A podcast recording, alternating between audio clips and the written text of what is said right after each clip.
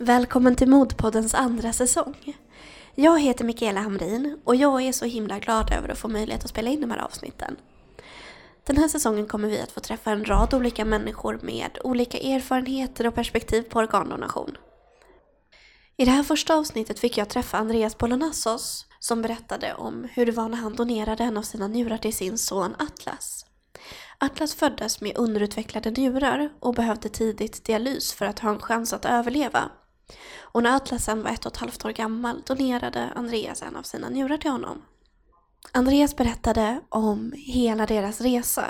Från att Atlas föddes och de fick reda på att han var allvarligt sjuk. Till utredningen och hur det var att ha ett litet spädbarn i dialys. Han berättar också om hur han upplevde tiden direkt efter donationen och transplantationen och hur de båda mår idag. Det här är en väldigt stark berättelse och jag är väldigt tacksam över att Andreas ville dela den med, med alla er. Nu ska jag sluta babbla och så hoppar vi till intervjun istället. Här kommer den.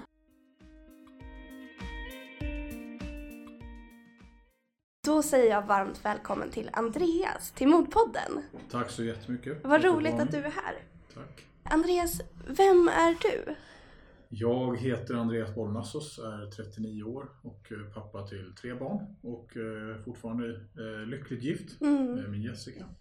Vi bor tillsammans i Tyresö, söder om Stockholm. Och, ja, det är väl en kort sammanfattning Ja. Och jag intervjuar ju dig här idag för att du har donerat en njure till din son Atlas. Ja, det stämmer. När var första gången som du kommer ihåg att du hörde talas om organdonation eller när kom du i kontakt med det första gången?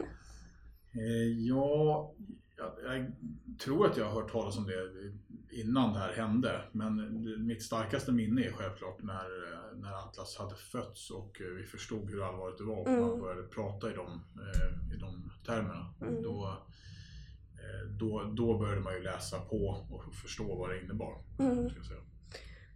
Precis, och när fick ni veta att Atlas njurar inte fungerade som de skulle? Var det direkt efter förlossningen egentligen? Eh, Ja, det, var så att vi fick eh, en ehm, fick vi lite en förvarning för att eh, i vecka 35 om jag inte minns fel nu så började fostervattnet sina hos min fru. Mm. Och eh, det brukar bero på två olika saker. Antingen att man har läckt och då, då eh, log läkaren och sa att det brukar man ha märkt då, Mm. som kvinna. Eh, Alternativ två är att det kan vara något fel på njurarna helt enkelt. Så att vi, vi, jag är optimist så jag sa att det är, så är det ju inte. såklart. Nej. Eh, Men Jessica kände faktiskt av väldigt tidigt. Hon tyckte att någonting kändes annorlunda mot tidigare. Eh, Redan i vecka, tror det var liksom vecka 10-15 som hon kände någonting. Eh, Men, men det, ja, som sagt, vi, jag är i alla fall optimist och så, nu tryckte man ju bort det. Eh, Mm. Men sen så på allvar fick vi reda på det när han när han kom ut och de kunde göra ett ordentligt ultraljud. För att mm, på grund av att fostervattnet hade försvunnit så var det svårt att göra ett ultraljud där i veckan mellan vecka 35 och Ah. vecka 40. För att ultraljudet är ju beroende av vätskan. Så att, eh, ja, då fick vi reda på det då att eh, då hamnade vi ganska snabbt på neointensiven, Mm. neonatal intensivvård för eh, barn då. Och, ehm, det är ganska självklart att det är för barn när man säger neonatal. ja. Men det är kanske inte alla som vet det. Nej, ehm, och då, då gjorde man ju ultraljud igen och röntgen och så vidare. Och då såg man att eh, båda njurarna var väldigt underutvecklade. Okej. Så, så det. Och hur snabbt fick ni börja med dialys och hur gick det till? Ja, eh, vi hade, vi hade lite tur i otur om man ska säga så. Vi, fick, eh, vi bodde på neonatalvården där eh, under ett par veckor och man planerade redan då för dialys. Mm. Så att man opererade faktiskt in en, en, sån här PD-kateter som Mm. heter dialys i magen, eller bukdialys heter Mm. det korrekt. Eh, ganska tidigt. Men, men hans värden höll sig rätt stabila under, under första månaden, andra månaden. Så att vi, vi klarade oss utan dialys ända fram tills eh, jag tror att han behövde börja med det efter tre, fyra månader ungefär. Ja. Så att vi hade faktiskt möjlighet att, vi fick bo lite hemma. Och när jag säger bo hemma då betyder det att vi sov hemma. Men Ja, vi var ändå tillbaka på Karolinska Huddinge i princip varje dag för provtagningar. precis. Ehm, Så, så var det. Ja. Och under de här två, tre, fyra första månaderna när ni lämnade prover varje dag men ändå fick sova hemma. Eh, hur, var, hur såg ert liv ut då förutom de här sjukhusbesöken? Ja, alltså det, det, var väldigt, det var ju väldigt omtumlande för att man, man går ifrån att, eh, ska man säga, när man får barn så blir ju saker och ting förändras ju såklart, även med friska barn. Men eh, här var det ju att det blev en 10-15 mediciner som behövde eh, eh, som han behövde få flera gånger per dygn. Mm. Eh, och man, man, man kastas in i någonting som är alltså väldigt annorlunda från hur det är att ha mm. barn i övrigt. Då, då, är det mest amma och sova och, och så vidare. Här, här var det um, här ska man ta kontroller, uh, alltså blodtryck, um, andningsfrekvens, alla de här sakerna vill man, eller lär man sig att göra mm. själv och vikt och allt vad det är. Så att, eh, ja, men det, var, det var ju en tuff period, men mm. när man tittar tillbaka på det också väldigt lärorik. Man ska säga så. Ja. så en av de tuffare upplevelserna var ju när vi bodde på den här neonatala intensivvården första, jag tror vi var där en månad åtminstone, eller fem, sex veckor kanske. Det, det, behövde göras ett par operationer då, han fick något brock mm. och då fick vi göra det och sen var det ju in och, jag tror kanske två PD-katetrar eh, fick han sätta in för den ena. De slutar ju fungera om mm. de används frekvent. Så att, under den perioden så fick han väl två sådana operationer. Mm. Eh, och då, man får ju kämpa för att få närheten med Precis. sitt barn. För att man, när, om, om, man har sett bilder på TV och sådär, om man inte upplevt det själv, hur, hur det ser ut på en intensivvårdsavdelning så är det ju oftast en säng och så är man omgärdad av en väldigt massa sladdar och maskiner.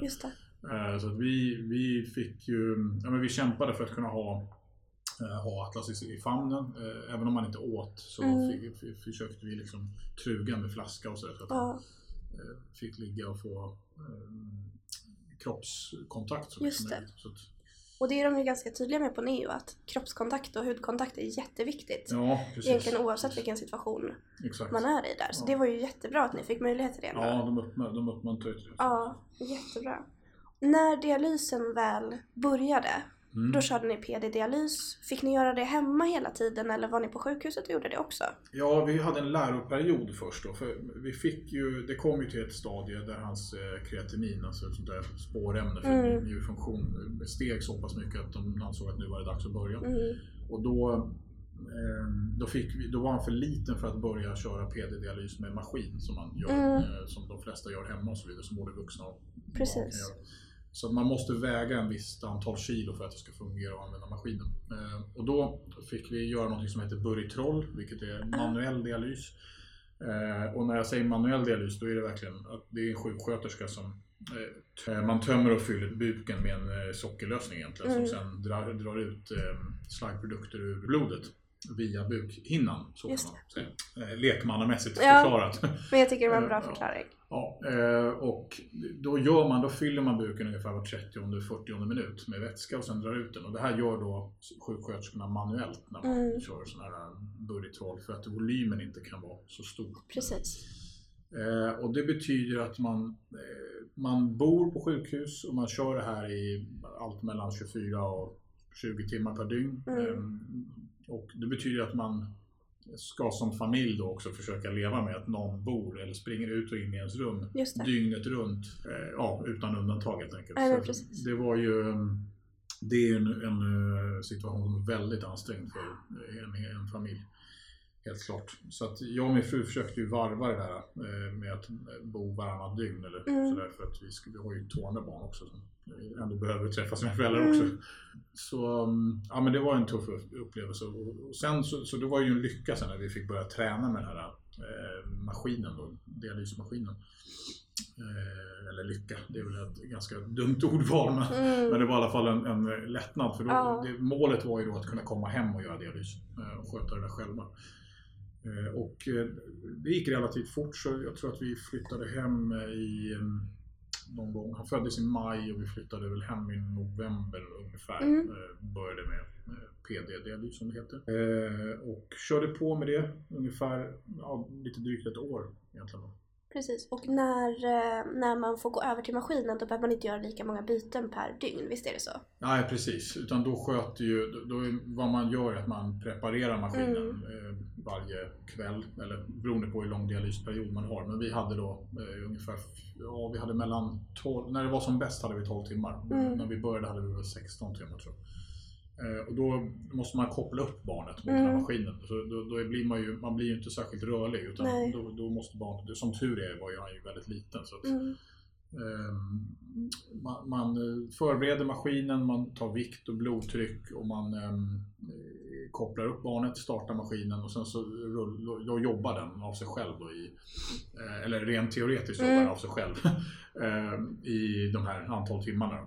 Så kopplar man loss på morgonen. Eh, Och väger och tar blodtryck igen. Ehm, Men den här dialysmaskinen, det är ju en, det är en historia för sig. För att Mm. när man gör det här på en vuxen som jag har förstått det så är det ju, som vuxen kan man ju röra sig själv och eh, justera kroppen väldigt väl. Eh, Maskinen fungerar ju så att om den inte får ut samma mängd vätska som den har skjutit in så börjar den varna. För att Ja. den kan ju inte fylla på mer vätska av naturliga skäl. Och på ett litet barn så, så jag, jag tror vi uppskattade att den, den här maskinen varnings, eh, alltså i- med varningssignal mellan 8 och 12 gånger per natt. Eh, Om man räknar hur många timmar man ska Ja, sova per natt precis. så det blir lite komplicerat att få ihop sömnen. Så Ja. då, fick man, då fick man ju lyfta på lilla Atlas då, och Mm. vrida och vända så att vätskan kunde liksom hitta tillbaka Ah. ut, för att sen fyllas på igen.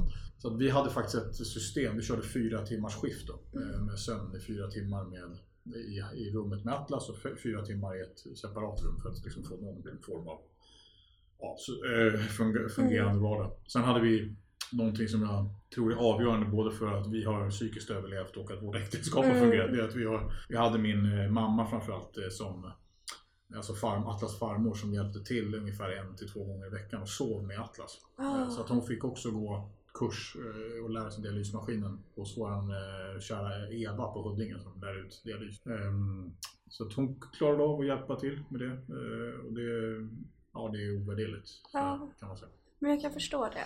Så någon gång när Atlas var ungefär ett halvår till att han var ett och ett halvt år Ja. så körde ni dialys hemma med den här maskinen varje natt. Ja, eh, ja, det var 12-13 månader. Hur såg vardagen ut i övrigt? Jobbade du eller din fru? Och liksom hur, hur såg livet ut med de andra barnen?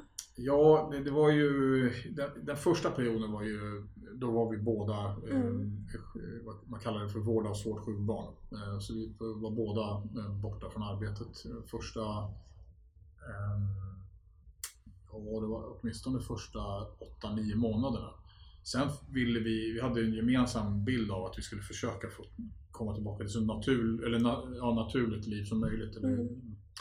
Och då började jag jobba och försökte hålla igång det. Men eh, då pågick fortfarande dialys och sådär. Så till slut Precis. så efter några månader så kände vi att det här det funkar inte.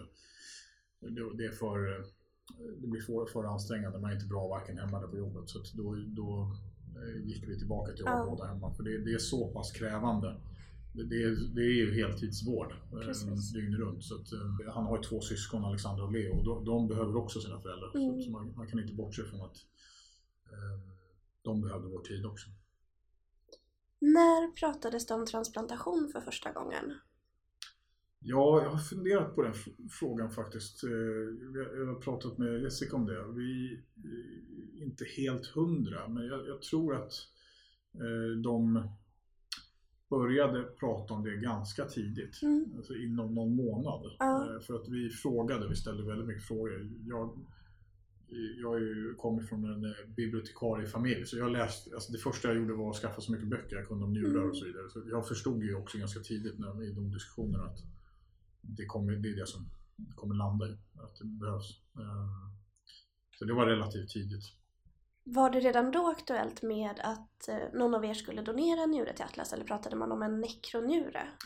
Nej, man pratade ju tidigt om att eh, man får ett, eh, det optimala är att få, eh, få en njure från en levande donator. Och- initialt så pratade vi om far eller morföräldrar. Mm. För att man, man, vill, man hade någon form av tanke om att man sparar föräldrarna vid den tidpunkten. Sen förändrades det under vår resas gång. Mm. Och när började din utredning för att bli en donator? Jag tror att den började när Atlas var ett år ungefär. För vi, initialt, som jag sa, så hade vi börjat titta på, det var faktiskt morfar som fick, eh, som ville ställa upp och göra det. Och, eh, så, så hans utredning började tidigare då. Men sen under den här resans gång så så tror jag att man, man har någonting som kallas Nordiska donationsrådet eller något liknande. Och då hade man i det rådet, jag antar att det tillsammans med andra delar av världen också, kommit fram till att det är bättre att ta den närmaste släktingen direkt för att ge bra chans på en gång. Mm. Och sen kan man fundera på andra alternativ längre fram. För att det, um, jag vet inte hur resonemanget går där, men, men det var så vi blev förklarade. Mm. Och då eh, startade min utredning parallellt med Janne, som morfar heter. Och sen så fick vi faktiskt, vi kom till ett, en situation där vi fick ta ett beslut helt enkelt om vi ville gå vidare med Janne eller med mig. Mm. Eh, och då mm, pratade jag med Janne för jag ville inte att han skulle känna sig överkörd eller på något sätt. Så, för jag sa att jag vill ge. Mm. Eh, jag kände att jag, det fanns ingenting att snacka om. Liksom. Men, och då var vi fine överens med det och så, så sa vi att eh, vi skulle gå vidare med, min, med mig som i utredningen.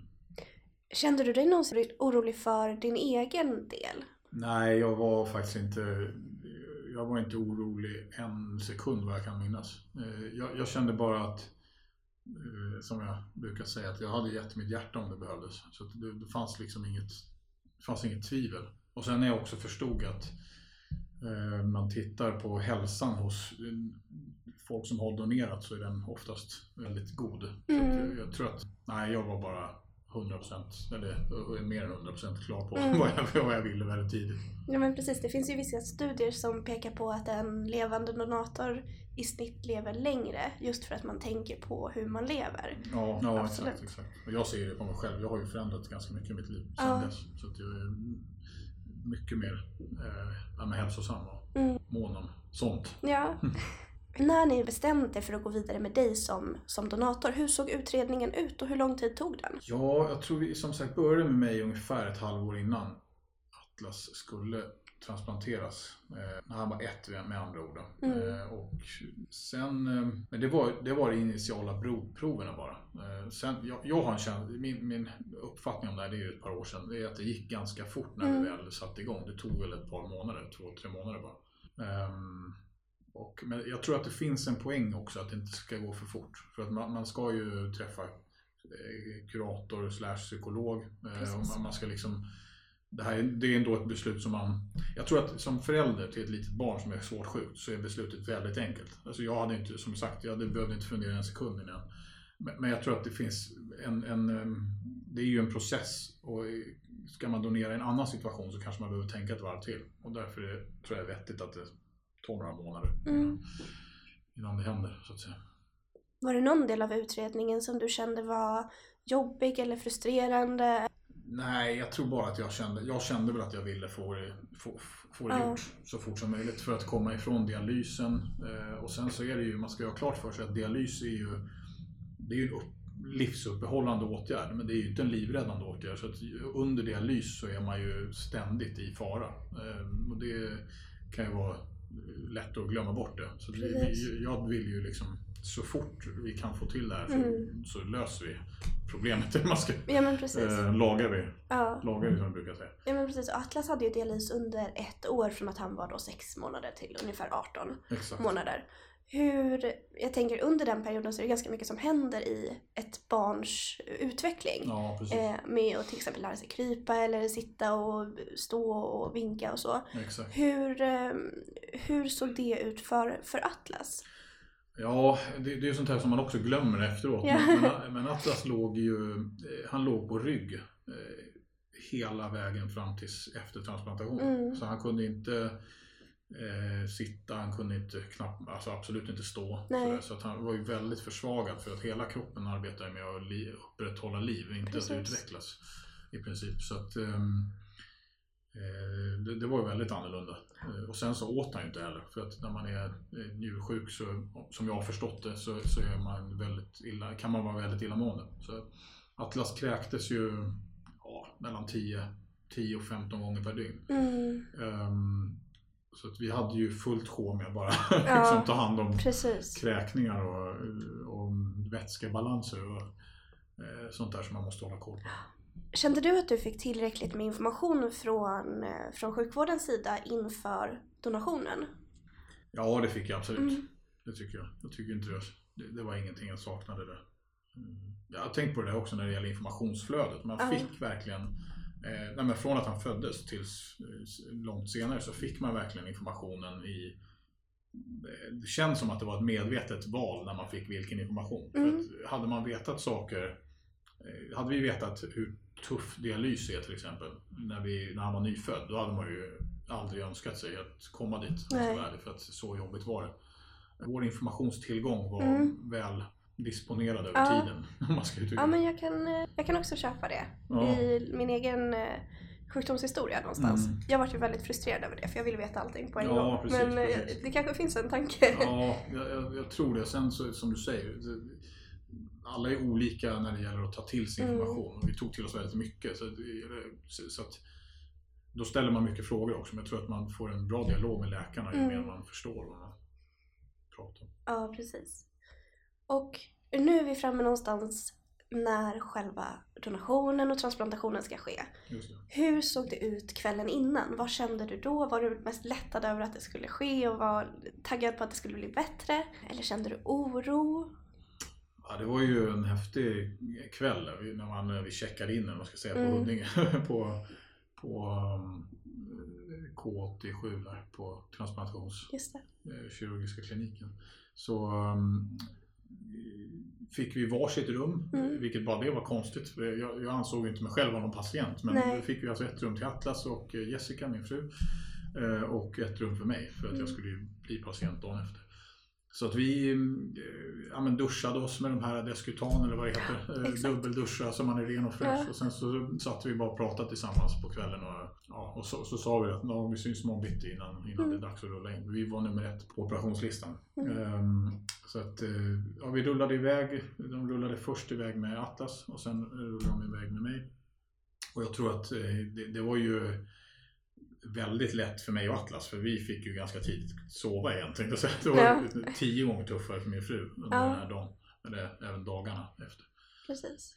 Hur har hon återberättat den känslan av att se både sin son och sin man rullas iväg? Jo, men jag tror Jessica kände också en lättnad i början. Eh, sen, det är alltid oro vid sövning, så är det. Man, man, vet ju att det, det är inte alls hundraprocentigt. Eh, så att hon hade en oro, men också en lättnad att nu var det dags att få det här gjort. Eh, sen under dagen så förändrades ju hennes känslor ganska mycket tror jag. För, att, för, för mig, jag, var ju, tror de ringde henne efter 5-6 timmar och sa att jag var på uppvaket. Mm. Eh, Men då var jag ju fortfarande väldigt hög av Mm. morfin så jag var inte så här jätteenkel att prata med tror jag. Men, eh, men Atlas var inte klar eh, och då byggs ju hennes frustration upp. Mm. Och sen efter 8-9 timmar så hade hon inte hört någonting än. Nej. Så då blev hon ju väldigt arg och frustrerad och började ifrågasätta vad som pågick. Och då, då, mm, det var då, och jag, nu har jag mycket av det här fått återberättat för jag var upp och ner i morfinrus tänkte jag säga de första dygnen där. Men eh, då, då, de hade ju inte eh, riktigt lyckats eh, som man önskar med, eh, under transplantationen. Så att, eh, vad man hade gjort var att man, eh, kirurgen stängde ju buken. Eh, men då sa anestesiläkaren eller narkosläkaren att han var tvungen att öppna buken igen för att trycket mot, eh, mot lungorna blev för stort. För det fanns inte plats för njuren helt enkelt. Och ehm, det beror på många olika saker. De flesta gånger får den plats nu. Mm. Eh, Men det, det är inte så att det finns någon parkeringslucka ledig Nej. utan man får liksom mecka och Exakt. eh, sätta dit den. Men, men i det här fallet så hade Atlas ganska många operationer innan så det kan ha att göra med ärrvävnader och ja, allt möjligt. Som gjorde att det inte gick då. Så man fick helt enkelt eh, öppna upp buken igen. Eh, och eh, så efter 9-10 timmar tror jag den första dagen så, fick han, så hamnade han på intensiven med öppen buk då, över natten. För att man, man kan ju inte operera hur länge som helst Nej. kroppen klarar inte av det. Och dagen efter så körde de igen 9-10 timmar. Och då tror jag att de kanske lyckades stänga ett eller två stygn av, av ja men om man tänker sig en hel mage så är det ju, ja, inte vet jag, men säg 20 stygn, 25 stygn kanske. Ehm, och då hade jag hade väldigt ont så jag har fått mycket av det återberättat av Mm. både min fru och min mamma och så vidare som var med där. Ehm, men, ehm, ja, men det var tufft och för Jessica var det ju framförallt eh, väldigt tufft den här dygnen. Precis. Och sen stängde man, om jag har förstått det rätt, Atlas snitt stegvis lite dag för dag. Ja, precis. Eh, Jag vaknade ju till efter typ två dygn. Ja. Så då, min smärta började, jag hade faktiskt väldigt mycket smärta, vilket jag har hört att många inte har. Så jag, jag kände mig som en riktig vekling och det fick jag höra av min fru också. att jag var. Eh, Men sen när jag lyckades stappla mig ner till, eh, till intensivvårdsavdelningen där Atlas låg då, så eh, jag tror att det var dag två på kvällen eller dag tre på morgonen. Så låg han då och um, intuberad, eh, Mm. alltså på, på respirator och um, eh, i sövd. Och så, då hade man vilat i något, något, 12 timmar eller någonting. Men sen, vad som hände sen var att man fick eh, på grund av att bukmuskulaturen eh, drar, den, den drar isär sig. Mm. i, så att ju längre tiden går från att bukmuskulaturen är uppsprättad, man ska säga, Ja. så, så blir det svårare och svårare. Så att de, vad de gjorde var, planen var att sätta ett eller två stygn varje dygn.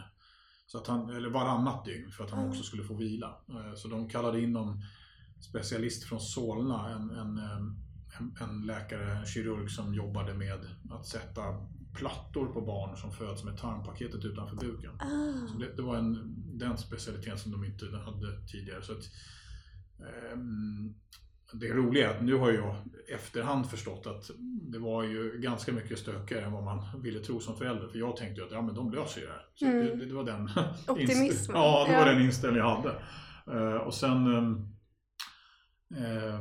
dag fyra eller fem då när de hade opererat, först de två första dygnen opererade de ju 20 timmar totalt och sen varje dag eh, efter det. Så, så att, jag tror att efter en vecka ungefär så tog de in oss på bokade de ett möte med mig och Jessica. Då tog de in oss på ett rum bredvid intensivvårdsavdelningen och då var det ju ja, men det var transplantationskirurg, det var en ytterligare en kirurg, det var um, narkosläkare, intensivvårdsspecialister, Mm. nefrospecialister. Det var, det var ju liksom sex ja, läkare där. Och kontentan av det mötet var ju lite svårt att ta in just då, men det, det vad de sa var att vi har ingen, vi har liksom ingen, det finns ingen tydlig plan här, utan vi tar dag för dag och ni får Eh, ni får tänka att 12 timmar som, eh, som Atlas är vid liv, kort sagt, är bra. Eh, så vi, vi tar 12 timmar i taget Okej. härifrån och sen så får vi se hur det går. Eh, och det, alltså det var inte den, vi fick ju inte den förståelsen under det mötet, men Nej. det förstod man efterhand när man också pratat med de som var med. Det var ju väldigt, eh, det var ju väldigt osäkert helt enkelt. Väldigt svårt att snacka om det fortfarande. Ja, jag förstår Eh, så, det. ja, ehm, Hur lång tid tog det innan, innan ni eh, förstod vad det här mötet egentligen handlade om? Ja, det tog nog eh, ett halvår, ett år. Ja.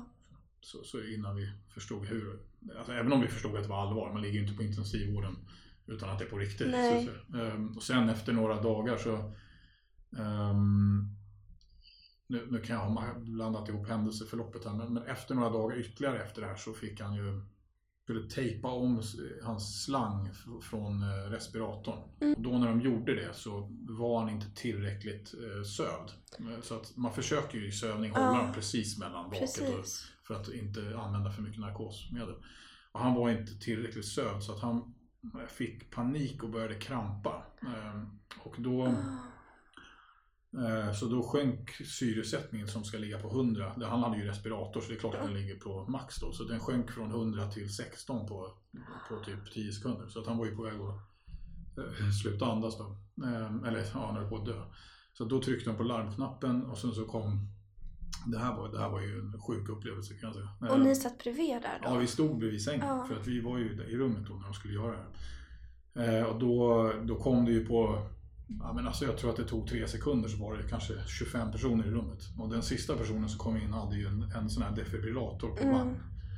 Eh, och då fick man ju, eh, ja men då fick man en, eh, ja, du märker att jag har lite svårt att prata om det fortfarande, men då, då fick man en, eh, ska man säga, eh, förståelse för hur skört livet är.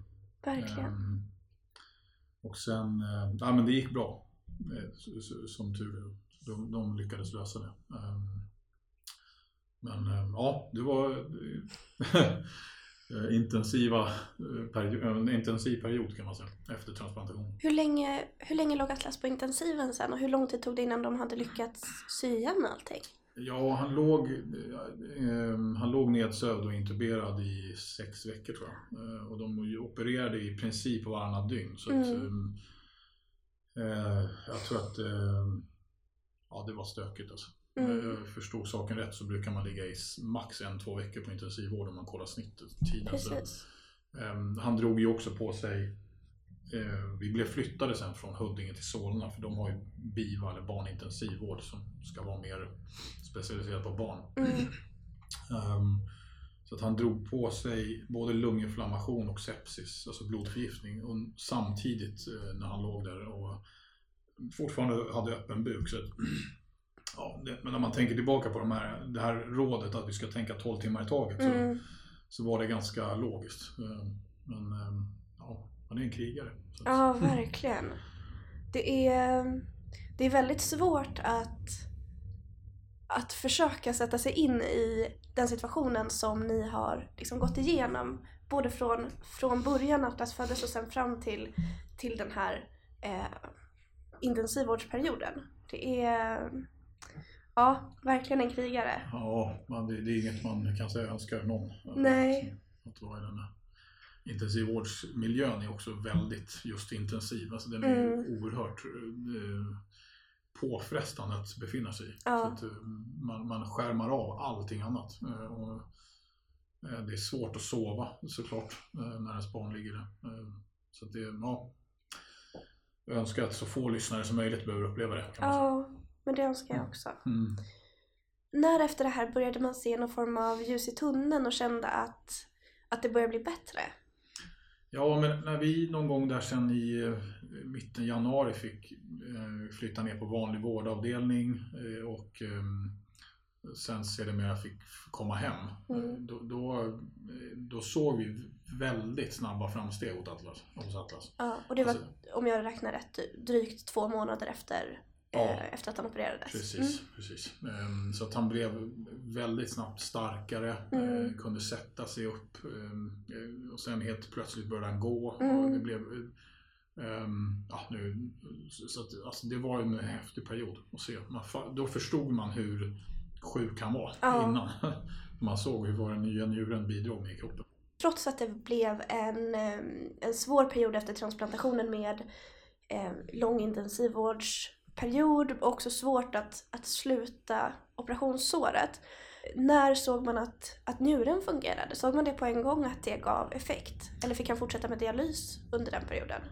Eh, Jag är lite osäker, men jag vet att njuren den började inte fungera på en gång, men det, det tog inte så många dygn. Så han, jag tror att han låg med lite dialys un- under något dygn eller Mm. två på intensivvården, men sen började urinproduktionen komma igång. Ja. Då, då, ja, det är vad jag minns. eh, Ja. Men ändå ganska relativt snabbt. ja. Mm. Hur mår ni båda nu? Vi mår superbra, jag Ja. säga. Eh, Jag mår, alltså fysiskt mår jag bättre än vad jag någonsin har gjort. Så. Ehm, Och eh, Atlas mår jättebra, Eh, utvecklas superfort och tar igen. Han har ju ändå missat i princip två års utveckling. Så att, ehm, men han tar igen väldigt mycket och väldigt snabbt hela tiden. Ehm, Och vi, vi, ja, en sak vi ändå är väldigt glada över det är att han Eh, han har ändå huvudet i behåll och det ska Mm. man vara tacksam för. För att eh, sex veckor på intensivvården, då är risken oerhört stor att man får problem med huvudet. Eller, ja, men alltså, man kan få, det, är så många, det är så många följdproblem som kan hända. Precis. Man får kramper och så vidare. Och, och, nej, vi, vi mår oförskämt bra. Det är väldigt skönt att höra. Mm. Då vill jag säga bortsett från infektioner och så vidare. Exakt. Ja men det var det jag tänkte komma in på för att Atlas går ju på förskolan. Ja, Och vi har ju haft eh, lite problem att boka in den här inspelningen för att det har ju varit antingen jag- har varit sjuk med min son eller eh, så har Atlas haft en del. ja Hur, precis. hur ser livet ut eh, när man har en son som är transplanterad i ändå ganska unga år? Ja, men det, det är helt klart påfrestande för eh, jag ska, arbetsliv och allt annat. Sådär, så, men det, eh, jag skulle säga att det blir bättre och bättre. Mm. För att, jag tror att immunförsvaret blir starkare och starkare, eller inbillar mig det i alla fall. Eh, och, eh, vi hade för, förra året, eh, alltså 2017, så var han väldigt fri från infektioner. Mm. Eh, men nu till, nu till hösten här så har det blivit eh, mycket mer. Och sen nu speciellt nu runt jul och eh, januari och februari så har det varit fullständigt kaos i Just kalendern. Eh, Precis. Så det, det, Eh, ja, men det är utmanande, Mm. det ska man ju inte säga någonting om. Det, det är svårt att upprätthålla två heltidstjänster som vi har försökt göra under hela tiden. Eh, det har vi helt klart tagit ut, sina, tagit ut sin rätt. Nu har vi som sagt väldigt bra support runt omkring oss. Så vi, vi har den fördelen att vi har kunnat få hjälp med hämtning, hjälp med vabba ibland och sådär. Men, men det är klart att det är en utmaning. Mm. Det, det, går inte att, det går inte att jämföra med något annat. Nej, Ja. precis. Och nu för ett par veckor sedan så fick Atlas en lunginflammation, eller två stycken på, på rad. Precis. Hur ser det ut när han får en sån, ehm, en sån typ av infektion? Ja, men det, det, det som är den stora skillnaden mellan ett eh, normalt eller friskt barn, om man ska Mm. uttrycka sig som är grundfrisk, det är ju att eftersom immunförsvaret är nedsatt, eller vi håller ju immunförsvaret nere med Precis. immunsuppression, helt enkelt, mediciner, så, så reagerar hans kropp inte lika snabbt när han får en infektion, eller en bakteriell eller virus. Så, så att vi behöver ju i 90% av fallen uppsöka sjukvård.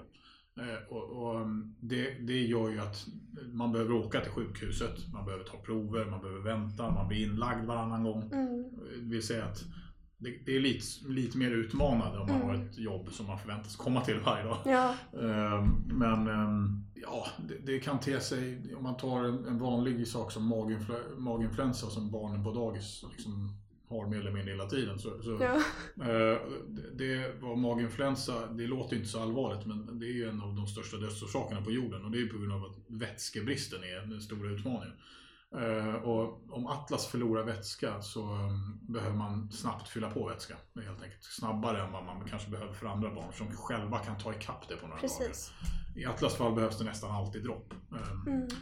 Eh, Jag ska säga det gjorde, för att det senaste året när han har fått det har vi faktiskt klarat det själva. Eh, Så Ah. jag tror alltså, som jag säger, att han blir större, han blir starkare, han klarar av mer Mm. själv. Men eh, ja, fortfarande så behöver vi varannan gång Mm. hjälp. Ja men det, jag, jag kan ändå sätta mig in i det ganska, ganska väl. Ja, Atlas har ju inga minnen av eh, den första perioden innan transplantationen.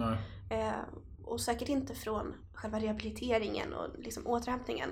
Hur, eh, hur är det eh, som när han får en lunginflammation och behöver åka till sjukhuset? Eh, är det svårt att, att förklara det för honom? Eh, eller är han är, är det li- liksom en självklarhet att åka till sjukhuset? Ja, det är en självklarhet för honom. Ja. Alltså, han är så pass van vid det så att han eh, trivs liksom, på sjukhuset. Ja. Eh, han tycker det är kul, vilket jag är glad över. Ja. det är inte alla andra i familjen som gör det. om man säger Nej. så. Eh, men, ehm, nej, men han, eh, han kan sucka ibland. Han kan vara lite sådär små, lillgammal. Eller vad säga. Men åh, nu måste åka till Huddinge igen. Så, men, men, men i slutändan så, så, um, så funkar det faktiskt väldigt bra. eh, Ska jag säga. Ja, men det är skönt att höra. Jag kan känna igen mig i det. Eh, Ja. första, första tiden så kände jag mig nästan mer hemma på Huddinge än vad jag gjorde hemma. Ja, det var precis. liksom mina korridorer lite grann. så, man går ju så mycket i de här korridorerna. ja, Man- verkligen. man kan ju fungera som guide där. Ja. Alltså till alla som kommer dit. Alla vet. fina konstverk som hänger på väggarna. Exakt. eh, du på något sätt känner av att du bara lever med en njure idag? Eh, inte fysiskt gör jag absolut inte det. Nej. Eh, psykiskt eller psykologiskt så gör jag det för att jag Mm. tänker ju lite mer på jag, jag tänker mer på min hälsa. Jag, jag är mån om att eh, och, nej, men ta hand om mig. Mm. Eh, så att jag tror att det är klart att det, eh, det har satt spår men inte, inte märkbara spår i, i form av fysiskt. Precis. Det gör ju nästan aldrig det. Nej, nej Eh, exakt. ibland- det ska ju inte göra det. Nej men det ska ju inte göra det, Så- precis.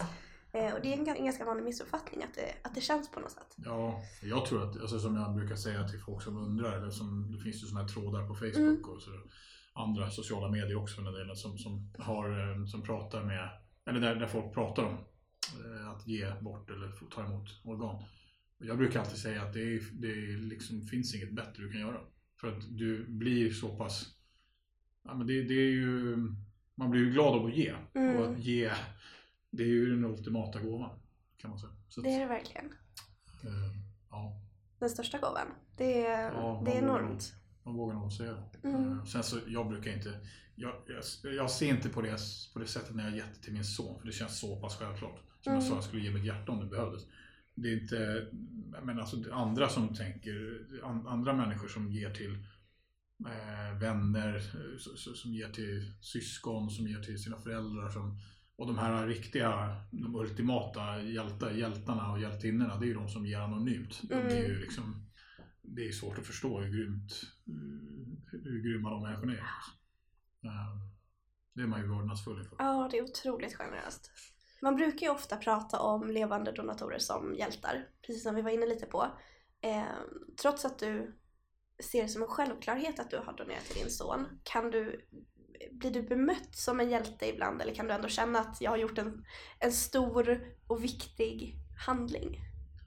Ja, men jag känner väl det. Alltså, jag, har ju, jag, jag har ju trots allt på något sätt sett till att han får ett bättre liv. Eh, eh, och, men jag känner mig ju absolut inte som en hjälte för det. Det känns bara självklart som sagt. Mm. Men, eh, men ibland i vården så blir man ju betraktad med, eh, ja, vad ska jag säga, inte inte som en hjälte känns lite, men vissa säger det. Alltså, Mm. vi- vissa, vissa sjuksköterskor man träffar ibland säger ja men wow, du, är ju, du har ju donerat så det är ju häftigt. Alltså, så man, man, ja, någonstans märker man att folk tycker att det är coolt. Men jag kan inte riktigt, jag kan inte riktigt associera till det. För det känns fortfarande som att det är så självklart. Det är ingenting du identifierar dig med så eller skriver på Nej. dina... Det kommer inte stå på min sten sen. Nej. Hjälte. Nej. eh, visitkort. Ja, exakt. Det kanske är någonting vi inte funderar på. Ja, precis. Vad, eh, vad brukar du få för frågor när, eh, när du träffar någon som inte själv har ett sjukt barn eller som inte själv har donerat en, en njure? Mm, Vad brukar de undra när du berättar att du har donerat en njure till, till din son? Ja, men de flesta, vilket är glädjande, de frågar faktiskt hur mår han idag? Mm. Och det, det, det måste man ju se positivt på mänskligheten. Eh, och sen frågar, frågar folk ibland om det gjorde ont eller alltså, hur, sådär. Eh, svår, svårt att svara på, det varierar ju lite. Men Mm. de flesta landar ju alltid i hur, hur vi mår egentligen. Mm. Sådär. Vad önskar du att du visste när Atlas föddes? När allting började? Vad önskar du att du visste då som du vet idag? Jag önskar då att jag visste att eh, det finns, finns ett normalt inom citationstecken liv att ha efter Mm. en transplantation och att, att Atlas skulle vara så välmående och må så bra som man gör idag. Det önskar jag att jag visste då för då hade det varit lättare Mm. att liksom visualisera målet eller något liknande. Precis, och ta sig igenom Ja. även den här jobbiga dialysperioden till Ja, exempel. exakt. Mm. exakt. Ehm, Men sen som jag sa tidigare, det här med informationsprocessen i att få information. Så jag tror fortfarande att den var l- bra. För att Mm. man, man kan ju inte säga att det skulle gå bra. Alltså han kunde ju lika gärna lämnat oss eh, vid ett flertal tillfällen. Han har gjort 28 operationer till dagens Mm. datum. Så, eh, om man tänker att någon av dem kunde gått fel eller något annat kunde gått fel i dialysen och så vidare. Så jag tror att det, man ska vara väldigt försiktig med att ha för höga förväntningar. Eller Mm. ge, man ska inte ge föräldrar för höga förväntningar för tidigt. Det är bättre att leva här och nu och, och ta det som dagen. Ja, Jag tror det är viktigt. Men att inte tappa hoppet ska jag väl tillägga. Nej, Alltså det, man kan ju aldrig tappa hoppet för då har man ju, det går inte. Liksom. nej. Kände ni att det var nära någon gång eh, att, att tappa hoppet? Ja, men det var ju vissa situationer som var jäkligt påfrestande. Det var ju um, intensivvård är värst av allt. Mm. Då, då känner man sig så jäkla eh, svag. Så att, det var väl någon gång då som vi kände att det här kommer inte funka. Liksom. Eh, men det var nog bara under väldigt korta, korta sekunder. Eh, för att sen när man går ner eh, det, det kunde ju vara så att vi satt, det finns ju föräldrarum som man Mm. sover i när barnet ligger på intensivvård. Så det kunde ju vara så att man satt där uppe, kanske grät och bara kände förtvivlan. Sen gick man ner till Atlas och då, kom ju, då försvann det där tvivlet Mm. direkt och kom hoppet tillbaka.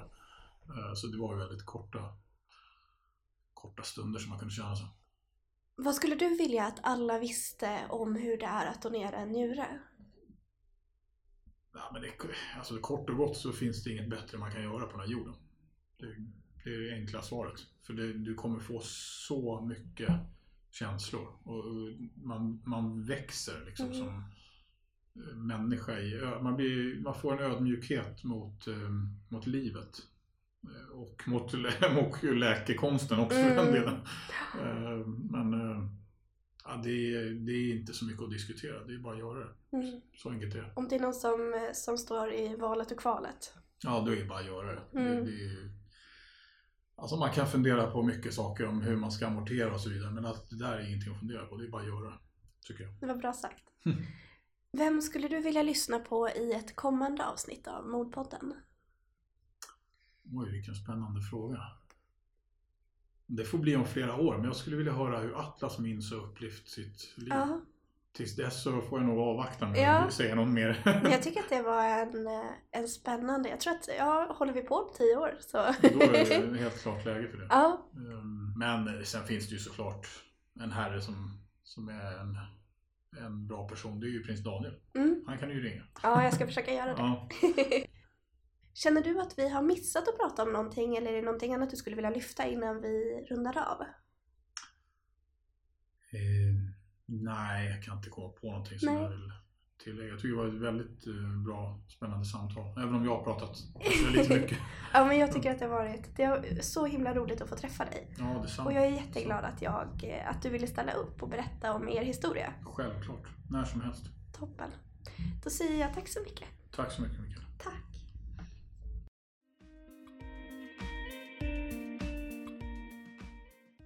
Att höra när Andreas berättar om de olika skeden i Atlas sjukdom berörde mig väldigt djupt. Det är svårt att förstå allting som de har varit med om. Och att han kan berätta om det idag och dela med sig av deras historia för att hjälpa andra, det är, det är väldigt stort.